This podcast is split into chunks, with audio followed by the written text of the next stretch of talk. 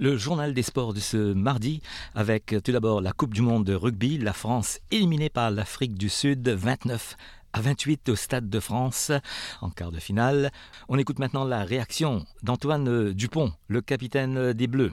C'est vrai que ça a été notre du coup premier match éliminatoire, notre premier rendez-vous important et il s'avère qu'on ne l'a pas validé, qu'on n'est pas reparti avec la victoire, même si on n'est pas passé à côté de notre match. Je pense qu'on fait qu'on fait quand même un gros match dans l'intensité, dans le contenu. Euh, mais malheureusement, on repart pas avec la victoire. Et c'est sûr que ça va certainement nous faire apprendre tous, prendre de l'expérience. Mais aujourd'hui, enfin, dans le, moment présent, c'est dur d'avoir ce, regard-là. Il y a évidemment beaucoup de, frustration euh, et de déception. Mais dans le futur, c'est sûr qu'on apprendra de, de ce genre de match. Et les supporters français, qu'en pensent-ils? Écoutez. C'est l'enfer. Moi, je suis en dépression là. Non, c'est dur, c'est dur. Ça fait mal, ça fait mal à tout le monde, je pense. On était, on se voyait peut-être un peu trop grand, peut-être qu'on ne l'est réellement. C'est comme ça, c'est la dure loi du sport. Euh, c'est pas forcément le meilleur qui gagne à chaque fois. Euh, là, euh, ça pique un peu. C'était dommage parce qu'on a perdu un seul point et c'était chaud jusqu'à la fin. Je m'attendais à une victoire. L'Angleterre, elle, se qualifie après sa victoire contre les îles Fidji 30 à 24. Retour sur le quart de finale Irlande-Nouvelle-Zélande avec Cédric de Oliveira et Christophe Diremzian pour RFI. Un succès à l'arraché après un combat qu'on peut qualifier de titanesque face aux, numéros 1 mondiaux on s'attendait à un match exceptionnel. Christophe et bien les fans de rugby n'ont pas été déçus entre deux des meilleures nations mondiales euh, qui se sont livrées euh, coup pour coup. Alors, euh, dès les premières secondes, hein, on a su qu'on allait assister à l'une de ces rencontres à part hein, sur chaque contact, sur chaque eh déplacement. On a vu que, les deux équipes étaient eh là, elles étaient présentes pour ce, gros combat. Ce sont les All Blacks qui ont mieux démarré ce match avec notamment un essai de l'ailier Fainganuku qui a porté le score à 13-0 euh, au bout de, 20 minutes. Derrière l'Irlande n'a pas abdiqué en marquant elle aussi deux essais par le bulldozer Bundeaki qui aura fait un match énorme et Gibson Park juste avant la pause. Il y avait 18-17 à la mi-temps puisque Savia, le néo-zélandais, avait lui aussi aplati dans l'embut. Combat très serré, 18-17 hein, pour la Nouvelle-Zélande. Et après le repos, eh bien, il y a eu cette inspiration de Monga qui a littéralement transpercé le rideau défensif irlandais pour Will Jordan, 25-17. Euh, il y restait 30 minutes à jouer à ce moment-là eh bien, on s'est dit que euh, l'Irlande aurait du mal à revenir, même si elle a marqué un, essai de, pénalité. Et euh, eh les Blacks, qui ont malgré deux cartons jaunes dans la partie, avaient quatre points d'avance à quelques minutes de la fin avant une dernière action irrespirable où les Irlandais ont enchaîné leur temps de jeu, mais euh, avec la défense héroïque. Eh les Blacks l'ont emporté. Ils joueront les demi-finales après ce succès 28-24. Incroyable niveau des Blacks hein, ce soir, Cédric. On ne les avait pas vus à un tel niveau depuis un bon petit moment. Oui, ça faisait longtemps hein, qu'on les avait pas vus aussi tranchants, aussi inspirés, euh, mais cette équipe n'est plus la même que celle qui avait perdu face à la France lors du match d'ouverture avec la vista de, de celle de Jordi Barrett aussi qui a provoqué le, premier essai avant de se sacrifier en se couchant dans la ligne d'embut pour empêcher un essai irlandais. Les Blacks qui ont été aussi admirables d'engagement, on parlait des deux cartons jaunes, et eh bien à deux reprises hein, pour Aaron Smith et Cody Taylor, ça veut dire exclusion de 10 minutes à chaque fois pour le joueur, à 14 contre 15 pendant 20 minutes donc les Néo-Zélandais ont tenu et on voit mal comment les Argentins pourrait les empêcher d'aller en finale. évidemment, donc, du coup, avec la victoire des, Néo-Zélandais, on imagine l'énorme désillusion pour les Irlandais qui n'ont toujours pas dépassé des quarts de finale dans une Coupe du Monde. Ben, j'ai envie de vous dire, comme d'habitude, Christophe, pour les Irlandais qui tombent encore en quart de finale, on avait parlé de, cette machine si bien huilée, si bien rodée, elle n'a pas réussi à, triompher face à l'imprévisible rugby des Blacks. C'était deux visions hein, du, rugby qui s'affrontaient ce soir au Stade de France. On passe au foot, l'Euro 2024, les Pays-Bas battus par la France sur la route des qualifications. Antoine Grenier, RFI. 7 minutes, à peine, c'est le temps qu'il a suffi aux Bleus pour asseoir leur succès. Un 1-2 entre Jonathan Klaus et Antoine Griezmann, un centre parfait du premier vers son capitaine, et Kylian Mbappé, à bout portant, ouvre la marque.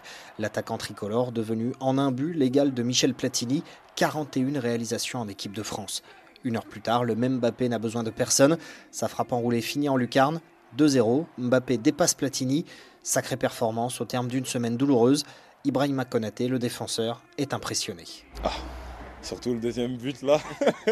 Vraiment, non, non, non, vraiment, il a été euh, exceptionnel et une pensée aux membres de sa famille qui nous a quittés euh, quelques jours plus tôt. Et c'était un bel hommage euh, qu'il a pu faire aujourd'hui. Mais vraiment, non, très heureux, très déçu aussi d'avoir pris ce petit but.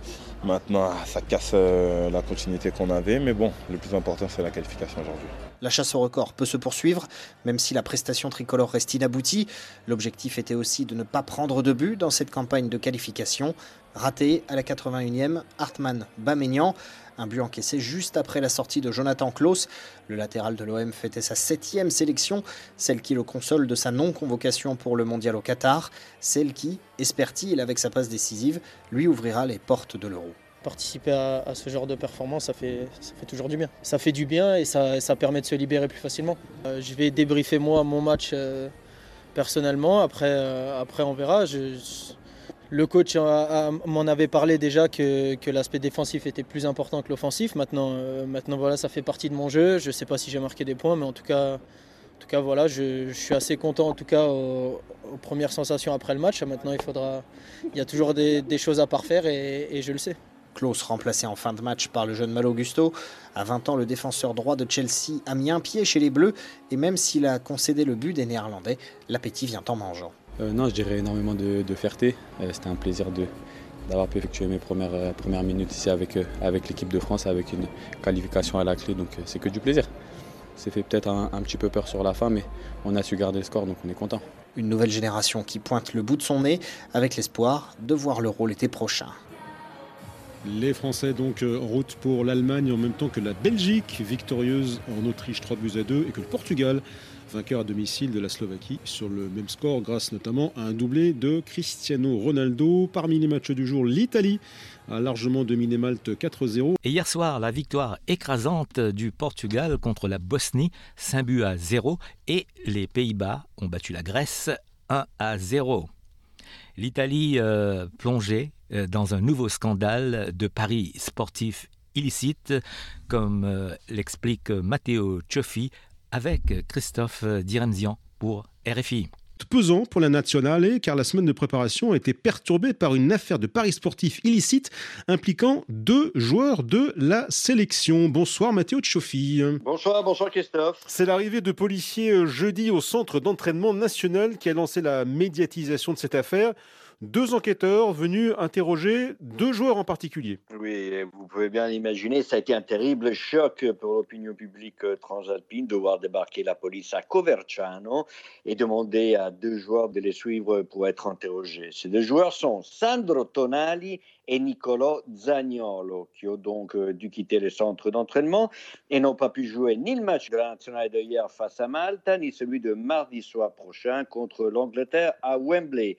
Les deux sont donc euh, accusés, comme euh, le bianconero Nicolo Fagioli, d'avoir pointé de l'argent sur des matchs de football en utilisant des plateformes illégales. Fagioli a été le premier à avoir été accusé, le joueur a déjà confessé ce qu'on lui reproche est d'avoir perdu presque un million d'euros selon ses avocats Ensuite, il y a eu donc euh, Tonali et Zagnolo, tandis que vendredi, ça a été au tour de Nicola Zaleski, défenseur polonais de la Roma. Ces trois derniers ont pour le moment nié d'avoir fait ce genre de pari. Le tout né d'une enquête sur les paris clandestins sportifs ouverte il y a quelques mois par le parquet de Turin. Si tous ces joueurs sont aujourd'hui inquiétés par la justice, Matteo, c'est parce qu'un homme qui s'appelle Fabrizio Corona a donné leur nom. Qui est ce, personnage pas très recommandable? C'est l'ex-roi italien des paparazzi. En Italie, euh, tout le monde le connaît.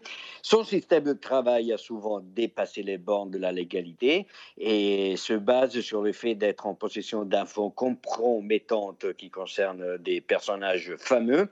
Son jeu est assez mesquin. Pour ne pas rendre public ces infos, il demande en échange de l'argent à ses victimes. Dans le passé, il s'en est aussi pris à pas mal de footballeurs, dont David Trezeguet en 2010, qu'il a fait chanter car le Français avait été photographié à côté d'une femme qui n'était pas sa fiancée.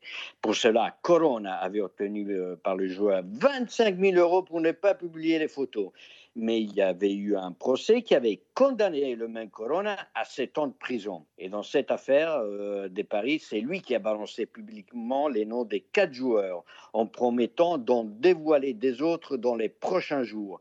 Sa source serait l'oncle d'un ancien joueur de l'Inter qui avait été entraîné par José Mourinho en 2010 et qui serait un cher ami de Mario Balotelli. Mathéo, on est tenté de dire que c'est une affaire de paris illégaux de plus dans l'histoire du, foot italien, et il n'en manque pas. Que risquent les fautifs cette fois Et surtout, est-ce qu'on peut s'attendre à un scandale de plus grande ampleur encore? Oui, je commence par la deuxième partie de votre question. Toujours selon Fabrizio Corona, il y aurait au moins une dizaine d'autres personnes impliquées dans l'affaire, des joueurs, mais aussi des agents de joueurs et des dirigeants de clubs. Alors, les peines. Dans le cas de culpabilité, on prévoit une suspension jusqu'à trois ans qui deviendront cinq si le joueur sera reconnu coupable d'avoir misé de l'argent sur une rencontre disputée par son club d'appartenance. La justice sportive prévoit que la responsabilité soit toujours personnelle.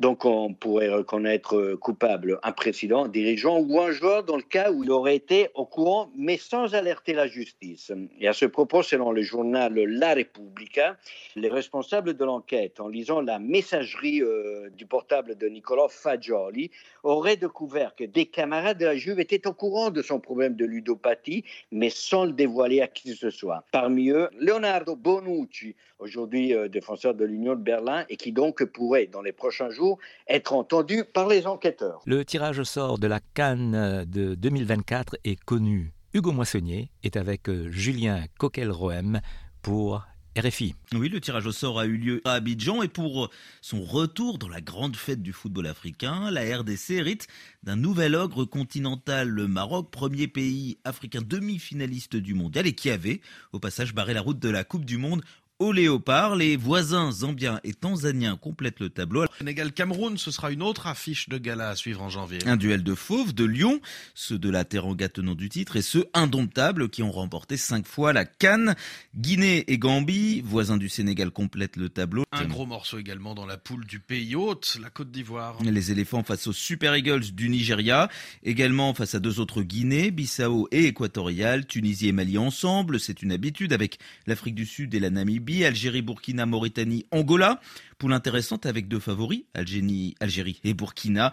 Et la nation qui monte, la Mauritanie, troisième canne, troisième canne de rang pour les Mourabitounes, toujours à la recherche néanmoins d'un premier match remporté. Égypte, Ghana, Cap-Vert, Mozambique complètent le tableau d'une canne en Côte d'Ivoire qui débutera le 13 janvier. Le cricket euh, parmi les nouveaux sports au JO de 2028 pour capter surtout le marché indien. Voilà pour le journal des sports et vous pouvez nous podcaster sur sbs.com.au slash French.